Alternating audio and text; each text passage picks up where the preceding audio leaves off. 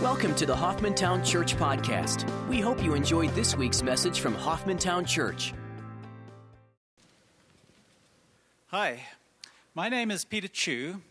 Until 15 years ago, I was from the United Kingdom. As I was growing up, my parents set a high value on academic achievement, and this is something that has had a lasting influence on my life. My parents set me on a course which involved me winning an academic scholarship to Eton College, which is a prestigious private school for 13 to 18 year old boys, which has produced more, more prime ministers of the United Kingdom than any other school. 19 out of the 53 prime ministers to date, including the current one, David Cameron, who was at Eton, Eton at the same time as me.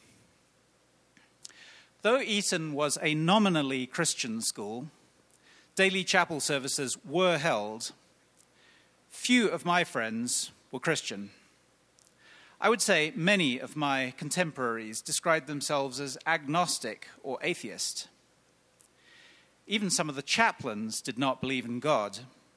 And anyway, most Etonians attended the a religious assembly provided as an alternative to chapel. Eton encouraged a strong spirit of debate and academic inquiry.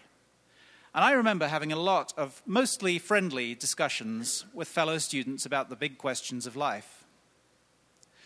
Most of my friends felt that even if God might exist, his existence could not be proved one way or the other. It was right around the time that I was engaging in these debates at age 14 and being encouraged by my teachers to, ac- to exercise academic skepticism in everything, that I myself became a Christian. I recall a couple of conversations that had a lasting influence on me. One was with a couple of the teachers who were instrumental in setting up an evangelical Christian group at Eton. One pointed out to me that Christianity is unlike any other world religion, in that it is based on facts which can be checked. Both Islam and Mormonism, for example, hinge on supposed prophetic revelations that came to Muhammad and Joseph Smith, respectively. But how do we know those revelations were really what they claimed to be messages from God? I asked the same question. I gave the testimony a couple of nights ago, Friday night, and a Mormon lady was here. And she was a little upset by me asking those questions. And we got into a debate afterwards. And I pushed her. And I said, okay, well, you know, where's your evidence? She said, well, there's all this archaeological evidence of the tribe that, you know, settled in Central America. There's the gold plates. I said, okay, well, what, what museum can I go and see those in? She had no answer. in the end, it came down to, well, because I believe, you should believe. Well, thank God Christianity isn't like that. Unlike all other religions, Christianity pretty much hinges on one remarkable historical fact the resurrection of Jesus Christ, preceded by Jesus' life and death. Jesus himself predicted his own death and resurrection. Who else in history has ever been able to do that? And if the Bible's testimony about the resurrection could be falsified, then the whole of Christianity would come crashing down. It's not just me that says that. Paul, the apostle, admitted as much in 1 Corinthians 15 14 to 19. I quote If Christ has not been raised, then our preaching is in vain, and your faith is in vain we are even found to be misrepresenting God. If Christ has not been raised, your faith is futile. Then those also who have fallen asleep in Christ have, have perished. If in Christ we have hope in this life only, we are of all people most to be pitied. Another conversation I had along these same lines was with my own mother. I recall being impressed when she told me the story of a book called Who Moved the Stone by Frank Morison. Morison was a lawyer who took Paul's words that I just quoted to heart and decided that he would set out to disprove the resurrection and bring Christianity down. He examined evidence external to the Bible, such as the testimony of historians, such as the Roman Tacitus and the Jew Flavius Josephus, both lived around the time of Christ. He looked for inconsistencies in the testimony of the Bible itself. But in the spirit of free inquiry, Morison was forced to follow where the evidence led him. And it led him from his starting hypothesis that the, res- that the Bible's testimony about the resurrection was false to the exact opposite conclusion.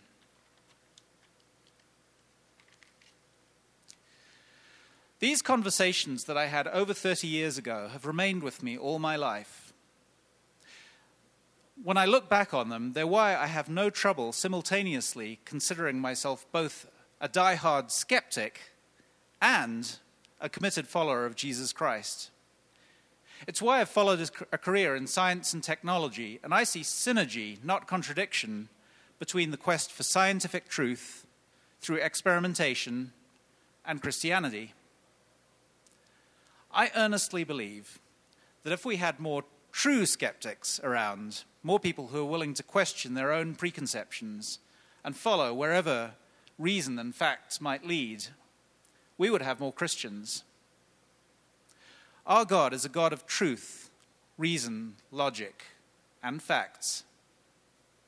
He's not a liar. If he were, he wouldn't be worth following. And the 66 books of the Bible are his testimony for all who care to pay attention.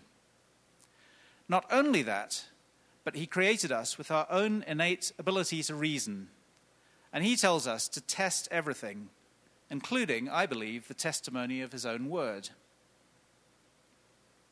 So, along those lines, I'd like to remind you of one of the very earliest skeptics of the resurrection who came to believe and was encouraged to test by Jesus. His name was Thomas.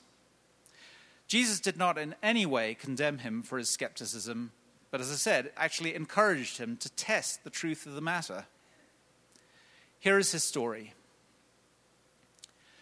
The other disciples told Thomas, We have seen the Lord. But he said to them, Unless I see in his hands the mark of the nails, and place my finger into the mark of the nails, and place my hand into his side, I will never believe. Eight days later, his disciples were inside again, and Thomas was with them. Jesus came and stood among them. Then he said to Thomas, Put your finger here and see my hands. Put out your hand and place it in my side. Do not disbelieve, but believe. Thomas answered him, My Lord and my God. So I, I, think you could be in one of three places. You could be where Thomas was when he had those questions. You could be where he was when he, he said, My Lord and my God. Or maybe you were at that place some while ago. In all three of those cases, I would say, you know, God created you with, with reason. I don't care what your education is, you know, you have the ability to reason. And we don't check our reason in at the door when we come to faith. We don't sweep our questions under the rug. So I would encourage you to question no matter where you are. But if you're at that point where you can say, My Lord and my God, that's great, and I encourage you to, to do that. One final note I want to say is that, you know, truth that I've been talking about, the truth of history and the truth of the resurrection, isn't just truth in history. God's word speaks about truth that is going to come as well.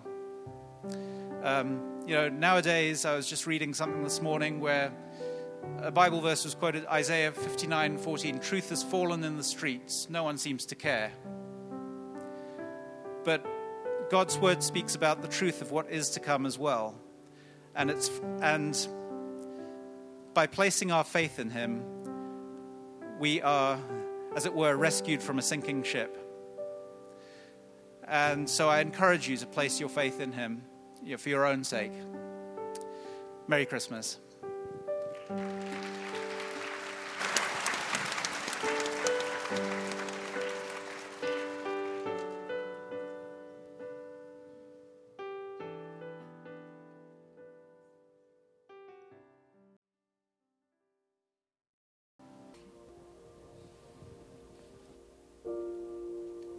2011, my oldest son was about to turn a year old, and my husband and I wanted to have kids close together. So we uh, were hoping to have another child. And um, after about a year, we didn't have much luck.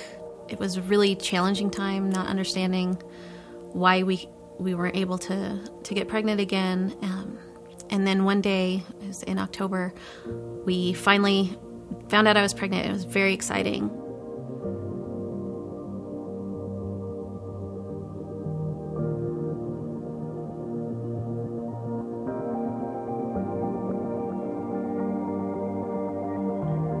I was singing in, in the choir in the Christmas musical in the story in 2011. And as I was standing on stage, I could tell that something wasn't right. And we were singing, um, I'm pretty sure the song we were singing was All, all Is Well. And I was thinking in my in the back of my mind, you know, all, all isn't well, something's wrong. So I went to the restroom and found out I was miscarrying.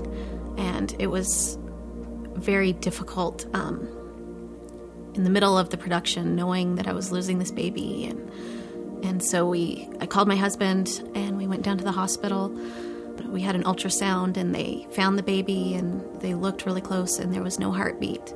And just seeing that ultrasound with no life was very hard, and I was mad at God, saying, "Why, why, God, would you give us this baby and then take it away?" And it was really hard, and I don't think I handled it very well. I didn't.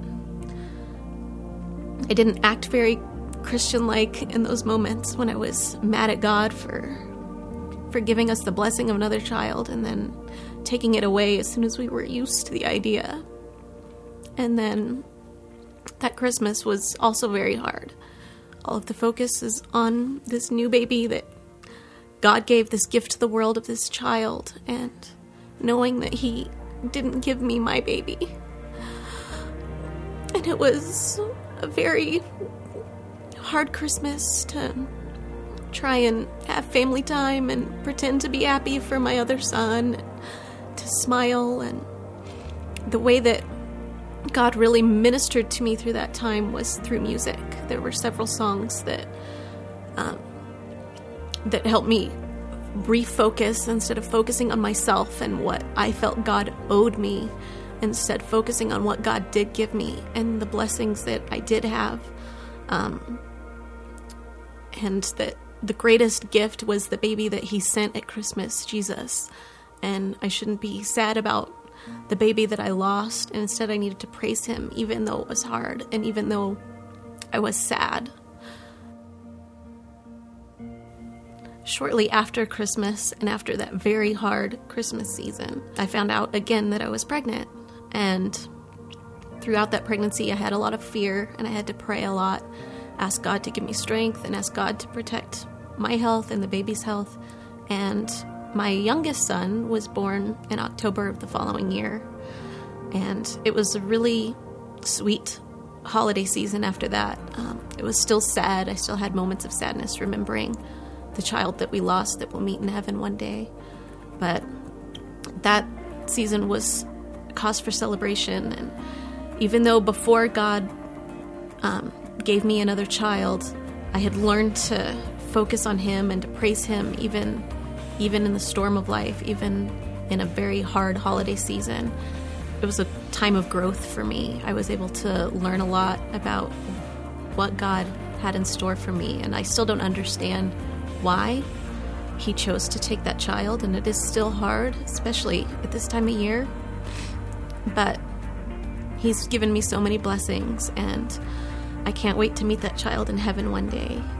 And I know that Christmas time is always going to be a special time where I think about not only the baby of Jesus, when God gave us that greatest gift, but also all of the blessings that He's given me, all of the gifts of my three kids the one that I'll meet in heaven and my two little boys that I have now. That first year after my miscarriage, my brand new baby was able to be the baby Jesus in the promise um, in the Christmas musical that following year. And it was great to be able to to really mentally understand that blessing of the blessing of a child, the blessing of a baby, not only my baby, but also Jesus. And to really praise God, even though He gives and He takes away, we need to praise Him through all of the seasons of life the good ones, the hard ones. He is our focus, not ourselves, not on what He owes us, but Jesus and the salvation He brings and the gift that God gave us at Christmas so many years ago.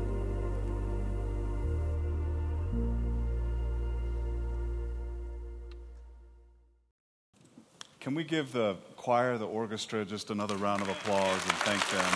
Thanks, y'all.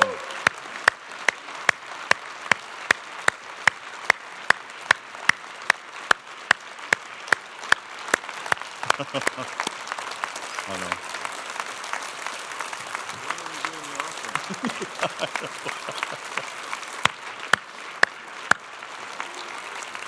Hey, give those who did their testimonies as well, because I tell you what, that's, uh, that was a tremendous part of this whole thing. So, Peter Chu and Laurie and Ruben, I don't know where Ruben went, but it was a tremendous time. You know, um, over the last year and a half, I've, I've noticed something about David, and that is that he uh, forgets offerings. where is he? He's going to be mortified. I, I, love it. It is so funny to me. So, we're going to take the offering, okay? Can we do that? And, guys, let me have a word of prayer, and uh, we'll just go right into that. And then we're going to have kind of more of a devotional sermon. Is that okay? And uh, it's just one of those wonderful days where it snowed and it's fun. So, let's have fun with it, okay? Let's pray. Father, we love you. I thank you so much uh, for your grace, and I thank you for the choir and the orchestra, the time to be able to praise you and to worship you. And Lord, we thank you for this morning. We thank you for the snow, how beautiful it is. And to be reminded of the fact that you cleanse us, you clean us, you wash us whiter than snow. Father, I thank you that you do make everything new. And Lord, that we have the opportunity to come this morning to praise you and to worship you, to glorify your name. And I thank you for David and the orchestra and the choir. I thank you for the testimonies that were given. And Father, we thank you for your word. Lord, we love you. We're grateful for your grace. In Jesus' name I pray. Hey, I'll tell you what, uh, Merry Christmas. I love this time of year, and I love the fact that it snowed. I know it, it impacts people getting here and all that kind of stuff, um, but it is such a beautiful picture of our salvation, isn't it? And I love uh, this thought. Uh, how many of you have just really enjoyed seeing the mountain after a snowstorm. Isn't it incredible? Um, I, I, know when I moved here, uh, it was from Arizona. And so, snow, forget it. You know, that, that's not happening. And uh, I love snow. And I can remember seeing the mountain uh, for the first time after it had snowed, and it's just gorgeous. But you know, prior to that, you can't see the mountain. Why? Because there's storms, right? It gets covered up. You, you have no idea what's going on, uh, what's happening on the mountain. You have no idea what it's going to look like when it's through. You don't know how much it's going to snow. You don't know what's going to look like. You don't know how the sun's going to come out and hit it. I mean, you got a picture because you've seen it before, but you really don't know. And I think it's such a great picture of faith for us. God's at work, whether we see it or not. The Lord is doing something magnificent that when the storm clouds of life get pulled away from it, you get to see something that you go, oh, look at that. Look how great God is. Last night I was talking to some people that were visiting and they came to the, the presentation, and of course it snowed, so it impacted some things and everything like that. But they were so blessed. They were just sharing how they were blessed that this wasn't a performance, that it was worshipful, that it was about the Lord, and that it was about what Christ has done for us, that they had the opportunity to just praise the Lord in the midst of it. And they were even pointing out in the bulletin how it said lead worshiper rather than some other things that could be used. And you know, one of the things that we would want to see at Hoffmantown is when people leave That they're not going, oh, that was great, this was great. And there's nothing wrong with that. Praise God. We praise people. And we're thankful for all the things that have been done. But primarily, when people have been a part of something here, that they're leaving and they're saying, What a great God! What a great God. That's what we want because that's from the heart. So, I want to share with you a little bit about faith this morning because we've been talking about community and what it means to be a community. We've talked about uh, defining community. We are called out as believers into the church. We have fellowship with the Lord, we have fellowship with one another. We're a community of grace. we didn't do anything to deserve it, right? We, we, we don't do anything we can pay God back for it. It's by God's grace that we're even able to be here this morning. And it's by grace that we have the opportunity of knowing the Lord, learning to follow Him. Grace isn't just coming to the cross, it's walking from it. It's everything that God does for us. But today I want to talk a little bit about faith. Faith is a, obviously a foundational subject for the church. It's a massive subject. I know you know Proverbs chapter 3, verses 5 through 6, right? Trust in the Lord with all your heart that's the idea trust. Right? There's all kinds of different ways that we talk about faith. Here he's talking about trust. Place your faith, trust in the Lord with all your heart. Don't lean on your own understandings. In all your ways, acknowledge Him. And what's He going to do? He will make your paths straight. So faith becomes a key to enter into a relationship with the Lord and walk with Him in the newness of life. We say it different ways, don't we? We talk about faith as being in the faith. If somebody's in the faith, what does that mean? It means they're a believer, right? You're a believer. If you're in the faith, it means you've believed in the Lord Jesus Christ and trusted Him alone for salvation. And as a result, you are a part of the body of Christ, the church. You are a believer. You're a child of God. You're a part of the kingdom of God. You are in the faith. And it's the faith because it's not just what somebody else begins to think or somebody else has taught you or what you yourself begin to rationalize about how you want to define faith. It's the faith because it's been given to us by the Lord Himself. So it becomes the doctrines, the, the, the very foundational truths of what Christianity is all about. We talk about having faith. And if we say, uh, well, you need to have faith, well, we mean by that that we need to trust the Lord. We need to believe in God. We need to be persuaded by Him. We need to get into the Word of God and find out about the character of Christ, that it is unchangeable. And therefore, we trust Him. So we talk about faith in the sense of something that we need to continue with, we need to grow in, we need to increase in. We need to have faith. We obviously talk about it in terms of believing or trusting the Lord. People get uh, kind of confused sometimes. We talk about faith and then we talk about trust or we talk about belief. All of those things are tied together, They're just different parts of speech, different actions. Faith is a noun, trusting, believing are the activity of faith. So, when we talk about having faith or trusting or believing, we're talking about actively choosing to walk with God based on what He has done, who He is, and what His desire for our lives uh, is, what it, what it ends up being what he wants. All of these are faith terms. Romans 10 17 says, So faith comes from hearing. Hearing isn't just uh, the physical act of hearing, he's talking about the spiritual act of understanding. Spiritually, we begin to understand. How uh, does faith come? It comes by hearing, the spiritual act of understanding, and hearing by the word of Christ, by the word of God.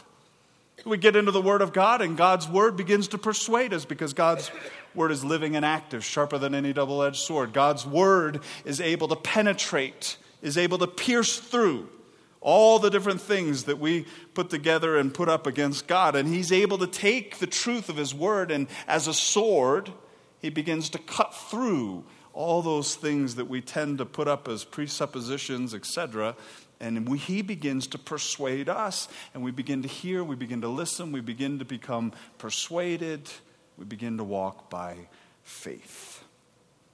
Hebrews 11:6 is an amazing verse because it's unequivocal. It's absolute. He says, without faith, it is impossible to please him, speaking of God. For he who comes to God, and then he uses this word, must, absolutely, unequivocally, must believe that he is, and that he is a rewarder of those who seek him. Without faith, it's impossible to please God. If we're not walking persuaded that God is able, if we're not walking persuaded that God is, that He exists, that He's all powerful, all sufficient, that He's capable, what, what are we doing? Why do we even say we believe God? Let's just call it for what it is. We believe ourselves, we believe in circumstances, or whatever else you want to fill into that blank. Three things as we talk about faith. First of all, we enter into a relationship with the Lord Jesus Christ, not by works, not by self uh, effort, not even by sincerity, but rather how? By faith. By faith. We're established in the faith, we're rooted and grounded in God's love. Uh, we have this wonderful opportunity to be established in the depths and the riches of who God truly is and what He's declared us to be. Our identity is in Him. And as a result of that, when the winds of life begin to blow, we're able to stand firm, not because of our own strength, but rather because of the strength of God in and through us. Lastly, we grow. We grow in faith. We don't just stay stagnant. We're not like little seedlings that get planted and then watered and then just stay seedlings. We begin to grow because God has planted Himself within us we are partakers of the divine nature of God. And what God plants grows. And so we increase, we advance in faith.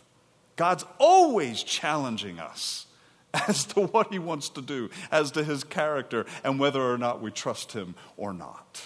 That's always what God is doing. So we enter in. Uh, this weekend, we've heard some wonderful testimonies of God's faithfulness. You know, Ruben Cisneros uh, gave a powerful testimony about how God's able to change, uh, changed his life, how the Lord rescued him from addiction. Now, we know, right, that salvation is a process, correct? And with Ruben, I know that's true because he's a Pittsburgh Steeler fan, and I just. Where is Ruben? I don't know if he's here today, but I had to, had to do that one. Becky Milligan gave a wonderful testimony, powerful. God's faithfulness in the midst of her life and some of the, the circumstances that she's gone through. Laura Wallace, tremendous. Troy and what they've gone through as a family, God's faithfulness in the midst of that. Peter Chu, just how God ministered to him. You know, it's really beautiful because when you think about our faith and what Peter said is so right, we, we don't have to check our brains at the doors as Christians. The resurrection is a historical fact. So, where does faith come into it? Friend, faith comes into it when we begin to recognize that Jesus Christ really did rise again from the dead, and therefore we are confronted with what he said about himself and what we need from him.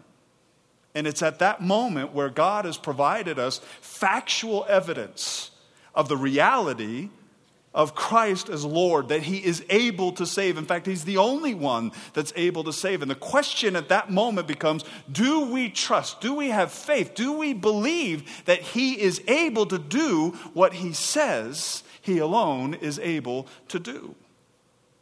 And boy, he gave us one of the greatest signs ever in the resurrection.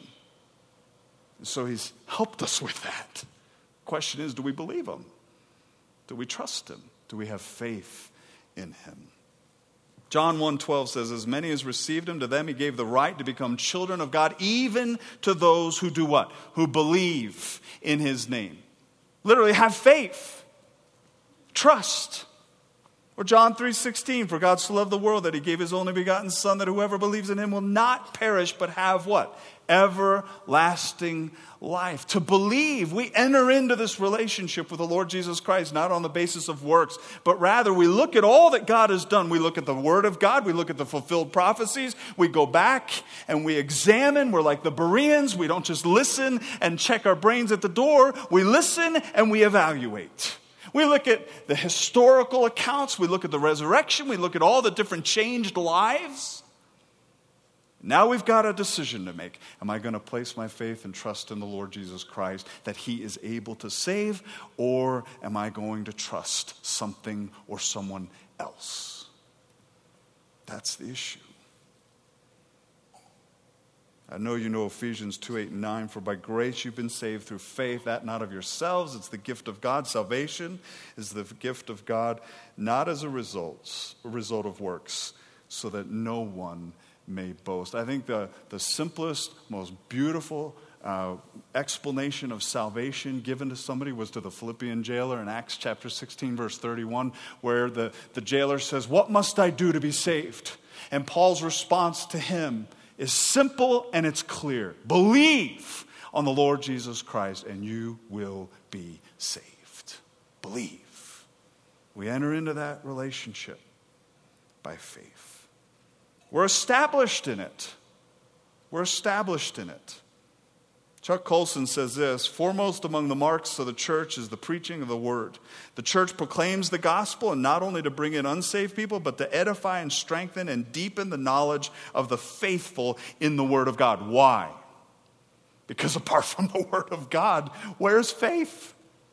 So, whether it's here in a worship service, whether it's in K groups, whether it's in the children's ministry, whether it's in the student ministry, the preaching, the proclamation, the teaching of the Word of God is vital to the health of the body, the community of believers who ought to be a community of believers who are faithing, believing, trusting, growing, being established in their walk with the Lord Jesus Christ.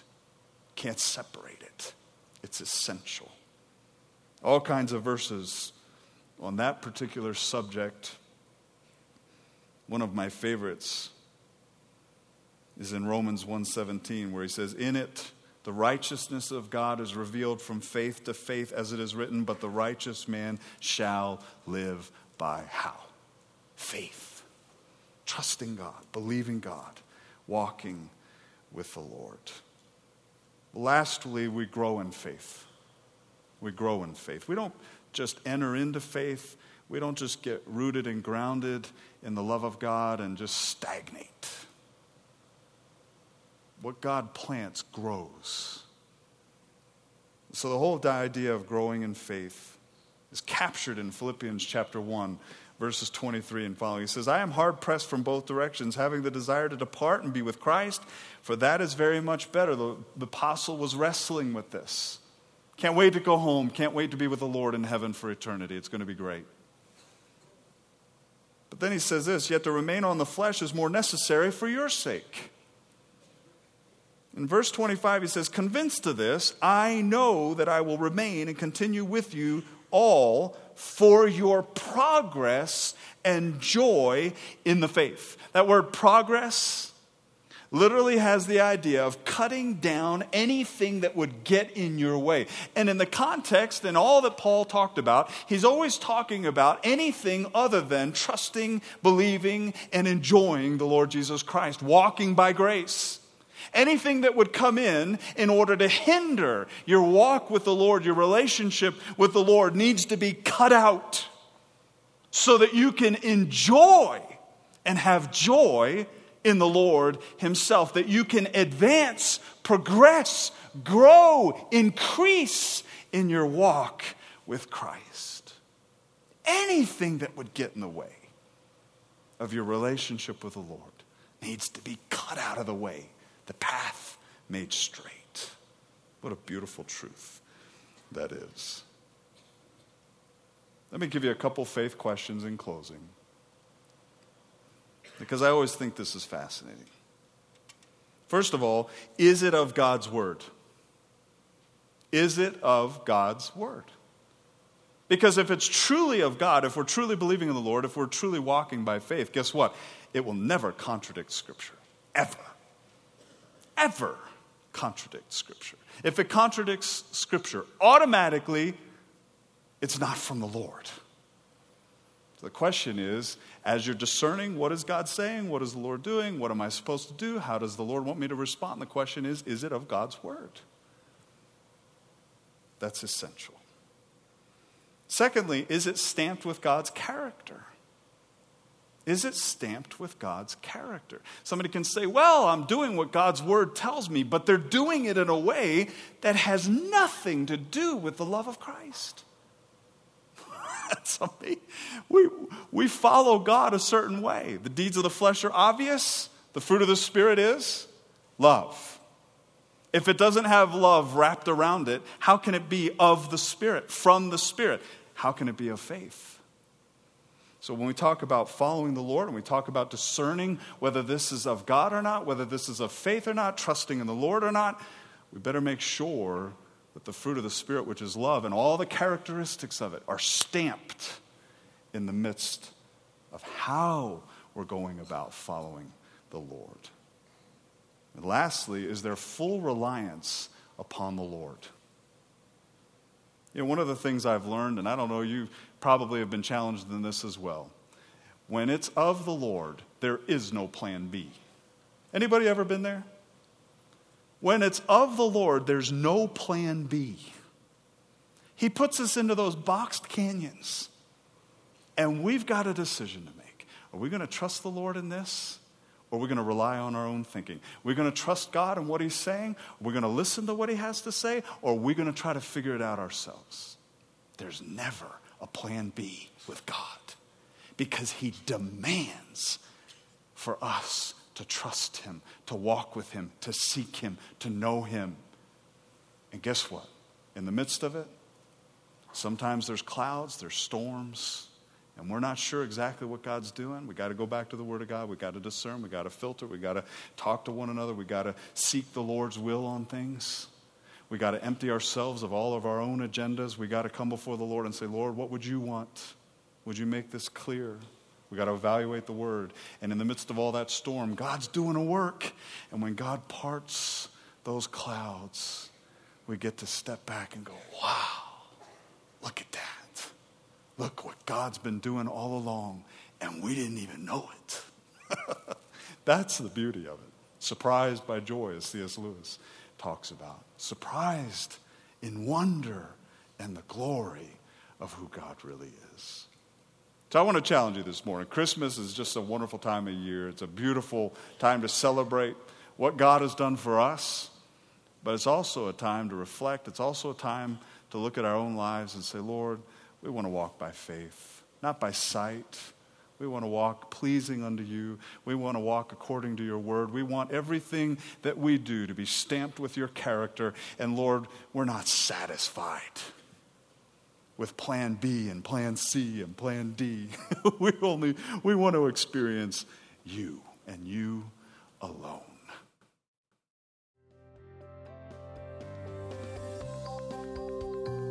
Thanks for listening to the Hoffmantown Church Podcast. We'd love to hear how God is working in your life. Everyone has a story. Please tell us yours.